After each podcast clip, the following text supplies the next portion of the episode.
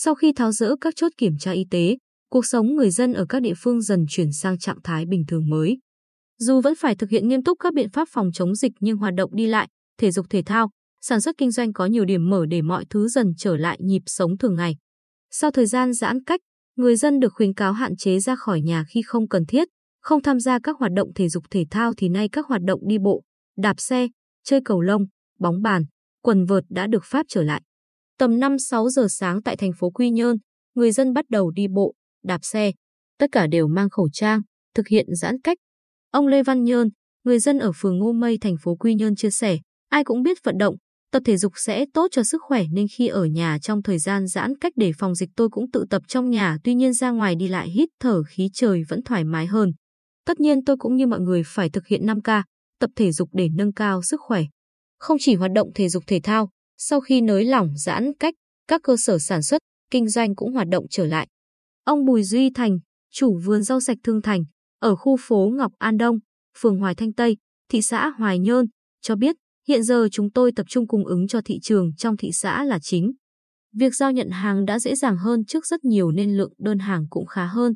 Dù vậy, do được khuyến cáo nguy cơ dịch bệnh vẫn tiềm ẩn nên chúng tôi luôn thận trọng trong việc đi lại, giao nhận hàng.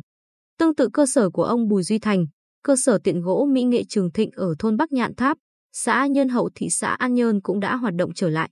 Bà Phạm Thị Như Thủy, chủ cơ sở, cho hay khi tình hình dịch bệnh phức tạp, cơ sở chúng tôi tạm dừng hoạt động, nay nới lỏng giãn cách và dỡ bỏ các chốt, cơ sở chúng tôi hoạt động trở lại.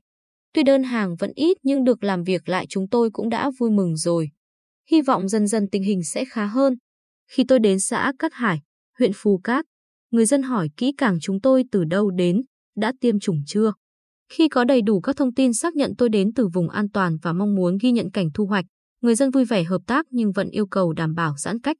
Ông Lê Văn Diêu, Chủ tịch Ủy ban Nhân dân xã Cát Hải, cho biết hiện tại người dân ở xã đang thu hoạch đậu phụng và một số loại rau. Xã đã xây dựng phương án vận chuyển nông sản đảm bảo phòng, chống dịch.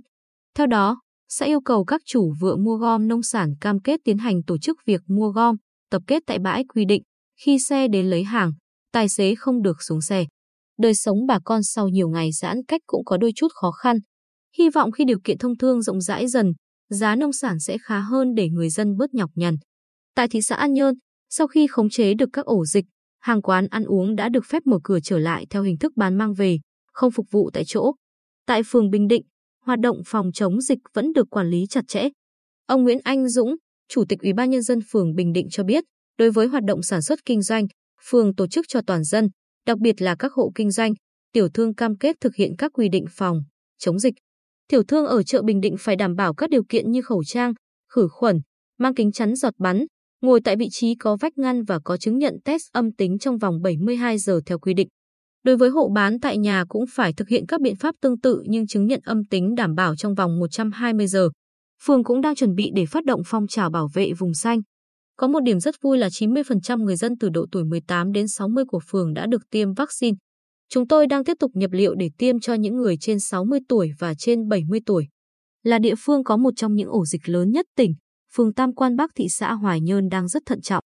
Theo đó, phường tập trung tuyên truyền, vận động để nâng cao ý thức người dân, chấp hành tốt các quy định phòng, chống dịch.